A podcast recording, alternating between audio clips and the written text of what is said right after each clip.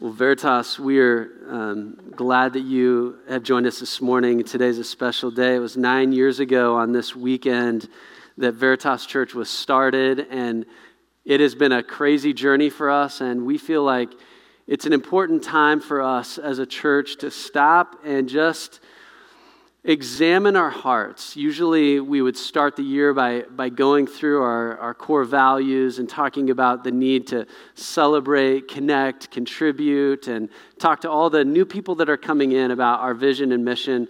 Um, but we're going to take the next four weeks and talk about this thing that God wants for us, and that is humility.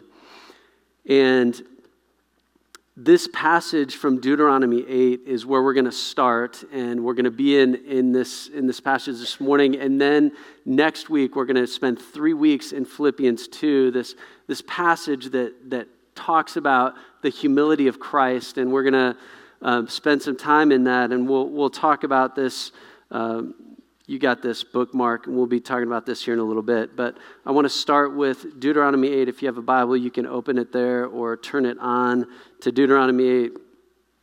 It will also be on the screens. Just to give you some quick context before we jump in. Some of you um, are new to this book, uh, and it begins with this people called the Israelites. And you're like, yeah, Israel, they're around today, right? And, and this, this whole book is, is really um, the journey of this, this little band of people. They were uh, a nomadic people. It began with this one guy named Abram. And God came to this guy and he made a promise to him. So he's wandering around. God meets him and, and says, I'm going to do something great. I'm going to make you into a great nation. Well, what does every nation need? To be called a nation. They need people and they need land. Well, this is going to be a problem because Abram's a nomad. He's wandering around. He has no land. He has no people. It's just him and his aging, uh, they're, they're this old couple, right? And God makes this promise to them I'm going to make you a great nation and I'm going to bless all the peoples on earth through you. Okay, well, this people, they go through 430 years as slaves in Egypt. Then God busts them out, and they spend 40 years wandering around the desert. And now they're about a million people probably at this time when they're in the wilderness they've become they've gone from this old couple to this pretty significant people group but they still have no land and that's where we come to Deuteronomy 8. They are standing on the brink of the promised land. And this is like a pep talk before they go into the much anticipated land. A time of incredible prosperity, but before they step into this land, God gives them a warning. And this is where we pick it up Deuteronomy chapter 8, verse 7. For the Lord your God is bringing you into a good land, a land with streams, springs, and deep water sources, flowing in both valleys and hills, a land of wheat, barley, vines, figs, and pomegranates, a land of olive oil and honey, a land where you will eat food without shortage, where you will lack nothing. A land whose rocks are iron and from whose hills you will mine copper. When you eat and are full, you will bless the Lord your God for the good land he has given you. Be careful that you don't forget the Lord your God by failing to keep his commands, ordinances, and statutes that I am giving you today. When you eat and are full and build beautiful houses to live in, and your herds and flocks grow large, and your silver and gold multiply, and everything else you have increases, be careful. Be careful that your heart doesn't become proud and you forget the Lord your God, who brought you out of the land of Egypt, out of the place of slavery. He led you through great and terrible wilderness with its poisonous snakes and scorpions, a thirsty land where there was no water. He brought water out of the flint rock for you. He fed you in the wilderness with manna, which your fathers had not known, in order to humble and test you, so that in the end he might cause you to prosper.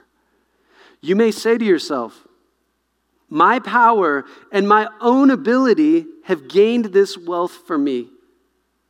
But remember that the Lord your God gives you the power to gain wealth in order to confirm his covenant he swore to your fathers as it is today.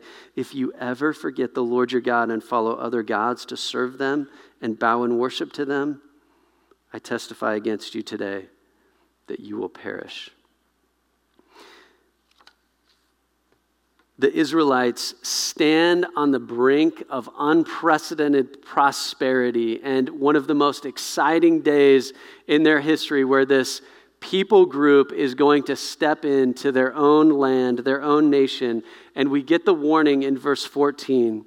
After you eat, after you build your beautiful homes, after your bank account increases, be careful that your heart doesn't become proud and you forget the Lord. See, in Egypt, you were slaves, and God saved you.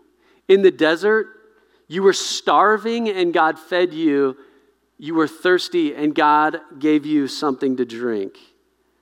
But the promised land is going to be different. Look at verse 8. It's going to be a land flowing with wheat, grapes, pomegranates, oil, and honey. No more masters. You're just going to be landowners. No more manna that you have to wake up every morning and hope God provides it. No, there's going to be feasting. There's going to be wheat fields. There's going to be no more thirst because you won't be desperate for God to bring water out of rocks. There's going to be flowing streams, natural springs everywhere in this promised land. It's going to be awesome. But in the midst of all of this prosperity, something will happen in your soul you're going to be tempted and it's going to do something to you. Look at verse 17. You may say to yourself, this might happen to you in the midst of all this abundance. My power and my own ability have gained this wealth for me. You start believing, I did this. Right? You look out at your field and you say, I planted all that wheat. I harvested this wheat. I raised these cows. I grew these grapes. I pressed these grapes. I fermented these grapes. I made this wine. I raised these cows. I milked these cows. You know what? The land is flowing with milk and honey because of me. It was my hard work that did this. We do this too, don't we? We prosper, and then we, we say, well, yeah, I, I mean, I'm the one that worked hard to get that ACT score, to get that scholarship, to get into that program. And I'm the one that studied, and I'm the one that saved. I'm the one that started this business. I'm the one that invested in this retirement account. I'm the one that did it. And we actually start believing that we are the ones that did it. We are the ones that produced this prosperity. And we even begin to tell our story differently.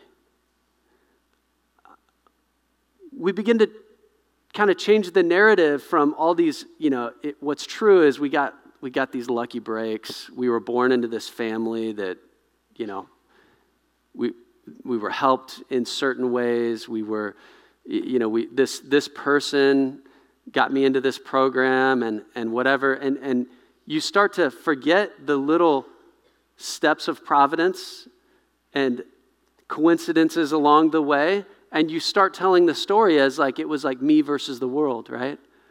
Oh man, it was, I had to work so hard and and we start to glorify ourselves in the story and we start to become the hero. And subtly, the same thing that turned angels into devils creeps into our souls. If you're taking notes, you can write this down. And this is what we're talking about this morning the prosperity dilemma. The prosperity dilemma is this God prospers us and pride creeps into our souls. God prospers us, and priority or pride creeps in. This pride is you, you hear people talk about ego, uh, this idea of self importance, of self reliance. We're even seeing in the self help section, uh, people are writing books on this, right? Humility is becoming a virtue because what we're seeing, you know, books like Ego is the Enemy, great book, but void of God, right? And, and people are writing and talking about this because they understand you will fall from such great heights if you become proud, if you lose touch with reality, if you start living on planet me, right? Things will not go well for you. And so we see this warning in the scriptures. And this terrifies me. This terrifies me because we are among the most prosperous people in the history of the world. If you took a historical figure from any other period in history and you just dropped him into the apartment of someone who's we would consider poor among us, right? And you just put take some historical figure, George Washington, you know, John Adams, and any just like person, just plop them in, Abraham, boom. And you're like, hey, uh, you want something to drink? And you go over to the fridge and you open it up and they pull out some cold. Here, let me get you some ice. And like, what is this? And then you pull out of your pocket this supercomputer, right? And and even uh, the poorest among us, many of them, have these supercomputers that, that would just carry around. It has like in, access to information, any, all knowledge, all information that you would want. It's just like right here. And we are a prosperous people. And so we are in danger of this very thing. Like us, more than any other people in the history of the world, are prone to this sin of pride of self reliance, of we're walking around in this land of abundance. And so we are at risk of this pride, but there's something even more fearful uh, that, that I'm even more terrified about than our physical prosperity, and that's our spiritual prosperity. This morning, uh, as we said, Veritas turns nine years old. So it was nine years ago um, on this weekend that we started Veritas Church. And this group of people stepped out in faith and uh, started this, this little church. And it was the summer of 2010 that we, we started meeting, and we were in the basement of of this couple's home. And, and as more people started coming to town and come in, we, we had to move to a city park because uh, we didn't have enough room in the basement. And we still didn't have a name for our church yet. And this was one of our, oh, this is a picture of our first potluck as a church. This is Veritas Church, not yet named, but this group of people. And let me tell you what's on that table. Um, we had a bunch of college students and a couple community people. And so our, potluck was basically there were like 30 bags of Doritos and 20 bags of Oreos, and I think the Mullikins or Olsons brought like a, a box of Kentucky Fried Chicken and potato salad, right? That was our potluck, okay? We, uh, our first week of class, so this is before Salt Company started. The next picture is Monday morning prayer. That's Salt Company, right? Uh, that's Monday morning prayer on September 13th. Oh, no, no, no. This was actually in August before we kicked off Salt Company, the first day of classes, and we were terrified. Um, I remember stepping out of the circle to take a picture because I wanted to remember this moment. We were terrified, right? We're about to start Salt Company, and we're like, is anybody going to come? I remember one of my kids praying at bedtime. He was like, um, Lord, I'll never forget this prayer. He's like, Lord, help people to come to our church so that dad can have a job. You know, like, so that we can have money. And like, we, like, I'm the pastor of a church that doesn't even exist yet. And we're standing here on Monday morning just terrified, praying with all the faith we can muster. We were desperate for God. But now, today is a different day Because now, when we gather at the park, this is what it looks like over a thousand college students. And now I have great news because we had a potluck last spring, and there was actually food that had been prepared that came to the potluck, like casseroles.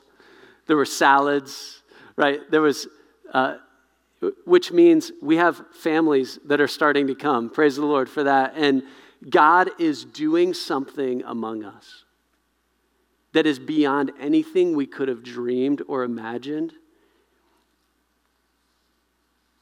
God has blessed us. So now, Deuteronomy 8 is a warning for us because we have stepped into a place of prosperity.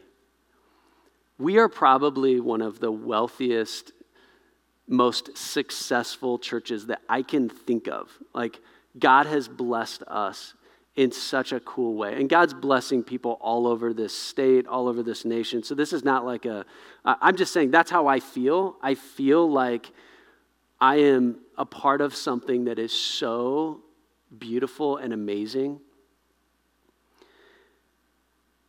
But Deuteronomy 8 is a passage that needs to, we just need to stop here. And we need to understand where we're at. And the good news this morning is that Deuteronomy 8, this pride and downfall, it's not our destiny, it's our warning. And God put this in here so we would listen, so we would get close and hear the voice of God into our hearts. And that's why we're going to take the next four weeks to talk about humility. The next three weeks, um, we're going to be in Philippians 2, which is why you have this bookmark. And you can see this, this graphic that Mitchell made of uh, this, this lunar landing. I mean, this is one of the greatest human achievements driving around on the moon. That's amazing. And then you look around and it's nothing in the vastness of this universe, right? And so this is a picture of how small we are. And what we want to do over the next few weeks is we want to examine our hearts and remind ourselves of who God is and what He's called us to as the people of God. And so next week, we're going to look at Jesus as our model of humility and spend a few weeks. And we actually are inviting you to memorize this passage of Scripture with us. So we're, we're all together going to memorize Philippians 2, verses 5 through 11. And so you've got a few weeks to do this. Um, and so we would invite you to join us in that. But this morning, in Deuteronomy 8, we see the way to stay humble is very simple. It's very simple. It comes down to one simple thing remember. Remember. Remember what? What, what are you remembering? Here's the solution to the prosperity dilemma we need to remember grace.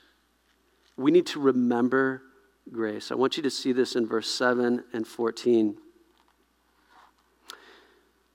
For the Lord your God is bringing you into a good land.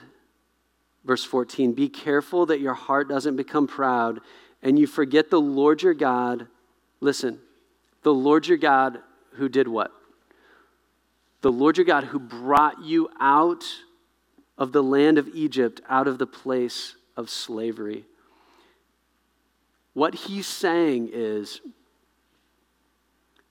Israel, you are not going into the promised land because of your righteousness. You are not, God is not taking you into the promised land because you deserve it, because you've earned it. No, no, no. Remember God. He's the God who brought you out of Egypt. That's, that's like Israel's testimony. You know, all of anyone who's a Christian has a testimony like, man, my life was messed up and I came to know Jesus. Like, He saved me. Well, their, their God story was like, he, we were slaves. He brought us out of Egypt. He parted the sea. He carried us out. But notice the order of this here. Do, do any of you guys, um, okay, so, so God rescues them and he gives them the Ten Commandments. Do you guys remember the Ten Commandments? You shall have no other gods before me. You shall not make any images of the Lord your God. You shall not take the Lord's name in vain, you know, and on that goes. Well, if you go back to the Ten Commandments, I want you to remember the verse right before the first command. Look at Exodus 20, verse 2. I am the Lord your God who brought you out of the land of Egypt, out of the place of slavery. Do not have any other gods besides me. Do not make for yourself an idol. And on it goes. Here's the point. If you remember when we studied through Exodus, we talked about command number zero. Remember command number zero? There's like the Ten Commandments, but then there's the command that's not even really a command. It's just, I'm the Lord your God who brought you out of Egypt. Here's what's significant about this. And this is where, listen, you have to understand this is how Christianity is different from like every other world religion. God did not give them the Ten Commandments while they were in slavery in Egypt and say, okay, if you guys obey these rules, then I will get you out. It's not that it took Israel 430 years for them to be good enough to get out of Egypt. No, no, no. God got them out of Egypt and then he gave them the commandments. That's why the commands begin with grace. Grace comes before obedience. He doesn't say, give the Ten Commands and then say, and then if you obey these, then I'll be the God who will rescue you. No, that comes before. This is who God is. He's a rescuing God. Even here in Deuteronomy 8, he doesn't say, okay, guys, you remember the commands. Now, if you guys obey these commands, then I will give you the promised land. Do you see how grace comes before obedience? So here's the thing. When we um, when you think about someone in your life that needs jesus and their life is a mess and they're like okay do i have to stop blank before i become a christian? That's, that's kind of a hard question right? But they're like my life is so messed up. Like do i have to stop doing this this this and then become a christian What's your response? Your response is, no, you can't stop doing all those things. Like, if you wait to become a Christian, like after you stop doing all those bad things in your life, like, you will never become a Christian because you will always be falling short. Like, what you do is you give your life to Jesus, and then He does the miraculous work of transforming your heart. Like, the grace comes before the obedience. The I am the Lord your God who brought you out of sin and addiction and all of the mess that you made. That comes before the okay, now here's some things you're going to want to do. It's the same pattern in the Old Testament.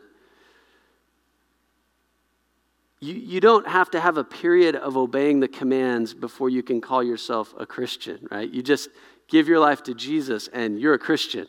And then He works out the rest. Look at how Ephesians says this Ephesians 2 8 and 9. It says, For it is by grace you've been saved through faith. This is not of yourselves, it is the gift of God. It's not by works, so that no one can boast. Why does God save us by grace? Why does He not make us be good and then save us? What does Ephesians 2 say? It's not by works why? Why is it not by works? So that no one will boast. God doesn't want anyone in heaven that shows up and says, I belong here. I did this.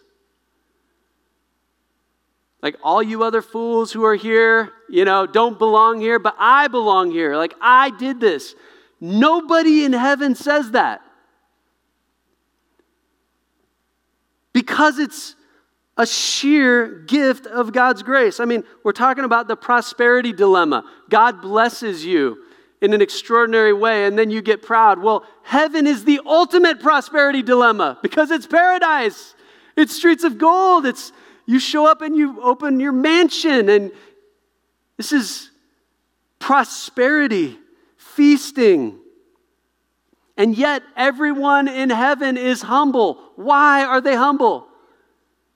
Because they know I have no business being here. I am unlocking the door to a mansion that I did not deserve. And my driveway is gold. And it's not because I've done anything to deserve this. And no wonder in Revelation we see them singing about the Lamb who's worthy because he was slain to receive glory and honor and the power and the riches and the wisdom forever. And we look at him and we say, Wow, what a God who rescued me from the place of slavery. It's appropriate for us to, every once in a while, reflect on our own story. Some of you, um, what is that Egypt for you, that place of slavery? Maybe it's um, maybe it was uh, addiction. Maybe it was um, a place of just wandering with uh, purposelessness. Like you, you wondered, does this life have any meaning or purpose? You just felt empty. Maybe um, it's divorce. Maybe that was your story that God kind of saved you from just brokenness and maybe it was loneliness or maybe you went through a breakup or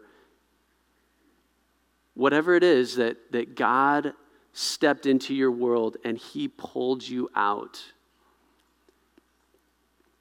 and He brought you into His family. Our own testimony should humble us. And I think that's why God calls Himself the God who brought you out of slavery because he wants us to remember that's the way to stay humble is to remember grace. And I think the hardest place to be proud is at the foot of the cross, looking at this marvelous gift that God has given unworthy people.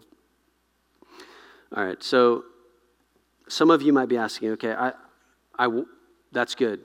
Grace, remember grace, but I, I, I want to remember grace, but how do I apply grace? Like, how do I practically, what does this mean? How do I remember?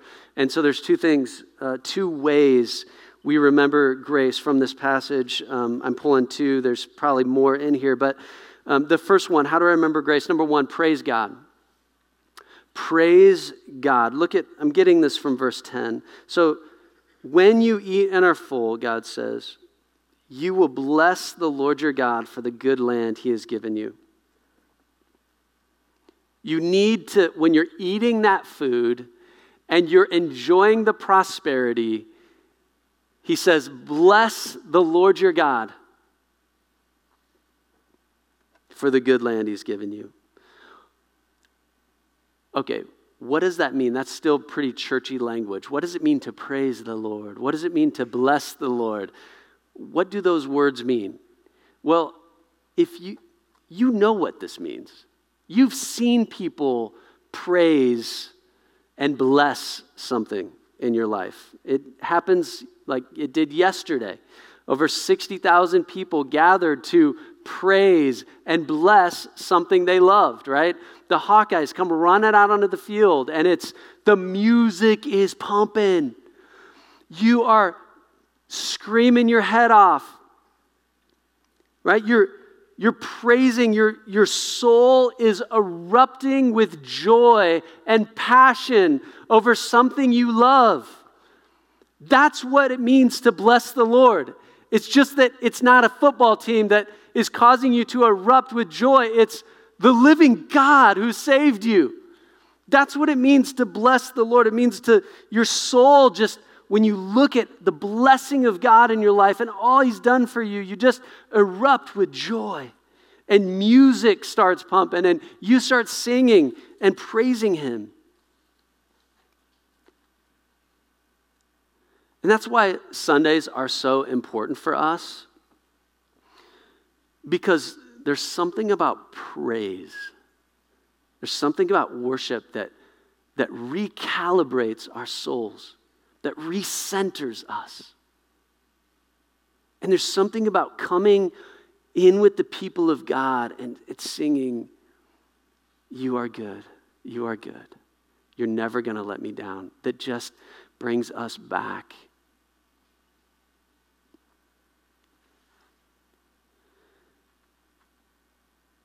And praise doesn't just happen, have to happen on Sundays, right? This is why we say thank you before we eat a meal. Doesn't have to be an amazing prayer, but it can be just as simple as saying, Thank you, God, for this food that I'm about to eat. It's acknowledging that this food comes from the hand of God to us. Anytime we enjoy something good, and as C.S. Lewis says, as we, anytime we enjoy pleasure in its purest form, we are on God's turf. And, and whether it's a, a relationship with a dear friend, whether it's food that you eat, whether it's a sport that you enjoy, whether it's a song that you sing along with, you, you say thank you. And we see in Romans 1 that one characteristic of unbelief is a refuse to say thanks, a, a, a ref, refusal to glorify God. And so that's why we need to fill our minds and our hearts and our lips with praise. And one thing that I want you to see about prosperity, this is, this is important for us because we could be tempted at this point in the sermon to go down this path of feeling guilty of all the things that we have, right? That's not the application of this message. When we praise God, what we are doing is we're glorifying Him because He's the one that provided it for us. 1 Timothy 6 17 says this it's on the screens. You don't have to turn there, but it just says, Instruct those who are rich in this present age. That would be all of us. Instruct them not to be arrogant or to set their hope on the uncertainty of wealth, but on God, who richly provides us with all things to enjoy. See what Paul is saying that the solution to the prosperity dilemma is not poverty. The solution is not you're prospering, you need to be poor, because that's how you praise God. No, no, no. The solution is not poverty, it's praise. It's to thank God that it came from Him to you. So enjoy it. All right, the second application comes from verse 11. He says, Be careful that you don't forget the Lord your God by failing to keep his commands, ordinances, and statutes that I'm giving you today. If you ever forget the Lord your God and follow other gods to serve them and bow in worship to them, I testify against you today that you will perish. How do we remember? How do we apply grace? How do we remember grace? Number two, obey God.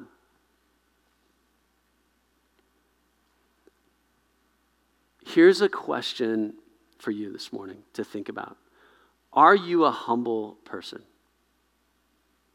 Like when you think of yourself, like have an out of body experience about yourself.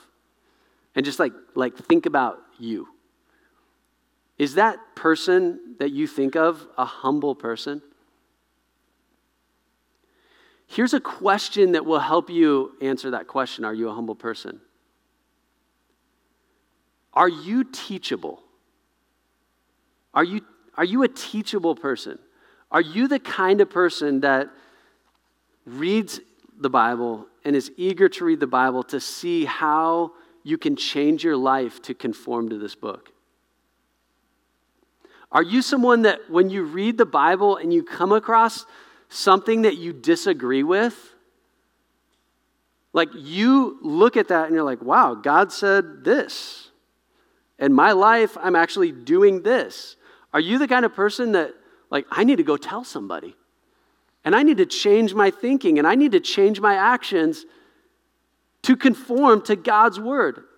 Right? Like that's that's what God's saying in Deuteronomy 8. What's going to happen in your prosperity is you're going to forget to obey my commands. And we see that in our culture, don't we? We see that in churches. Did God really say? I mean, that's so archaic. That's so stupid. Like, why would you believe that? Well, Humble people come to God's word, and instead of trying to change God's word, they try to change their lives. They try to change their thinking. And that's what God is saying is the litmus test for our humility. Like, am I a humble person? Well, am I teachable? Am I eager to obey God's commands? Do I invite correction into my life? Well, I want to end with an objection because some of you might be thinking at this point, you know what? All this talk about prosperity, all of this talk about success, physical and spiritual prosperity, um, you might be thinking, actually, I'm not prospering, I'm suffering right now. I'm not living in a land flowing with milk and honey. I'm living in a land of like scarcity and suffering and loneliness and sickness.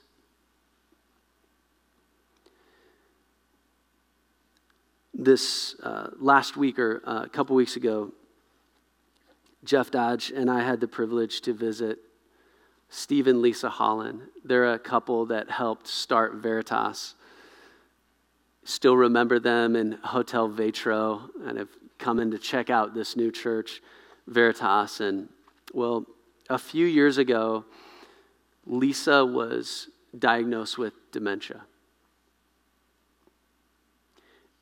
And her decline has been slow and painful. And we were visiting with her, and she, she wakes up, and, and every day everything is a labor.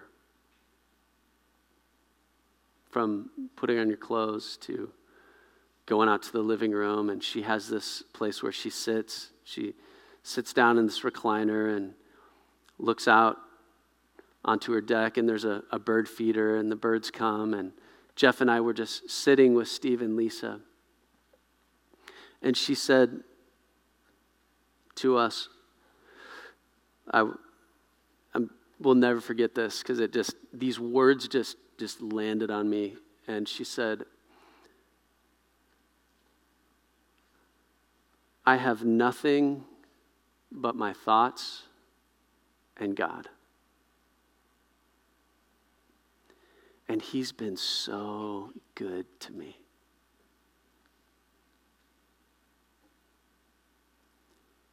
You know, there are people that have everything but they have nothing if they don't have Jesus Christ.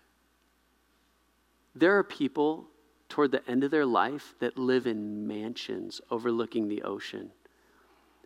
And really, it's just a really nice prison for them because they have no hope. And there are other people who sit in a recliner like Lisa with nothing. And yet, what she's saying to us is, I have everything. And she prayed for us. And Jeff and I, in the car ride over, had been talking about some things. And in her prayer, it was like she had been in on our conversation as she prayed for us and ministered to us. If you are in a season of suffering, here's what I want you to remember Ephesians 1 3 says, Praise be to the God and Father of our Lord Jesus Christ, who has blessed us in the heavenly realms with every spiritual blessing in Christ. Listen, if you have Jesus and suffering and no physical wealth and prosperity, you have everything. God has given you every spiritual blessing in the heavenly realms if you have Jesus Christ. And our prosperity is not in our attendance and in our beautiful building and in our budget. Our prosperity is Jesus Christ. And so, with that, Veritas, um, we start on our journey to becoming a people that are marked by humility. Let's pray.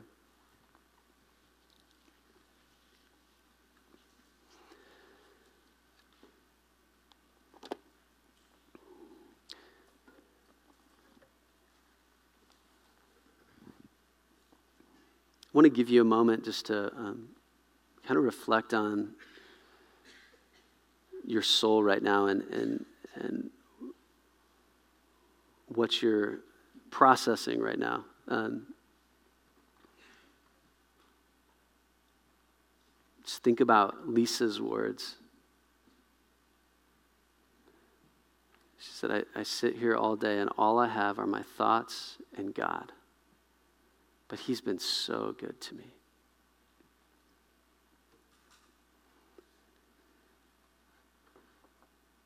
God, I pray that we will, as we, as we worship, that you will remind us that you are good and that you love us and that you're actually all we need.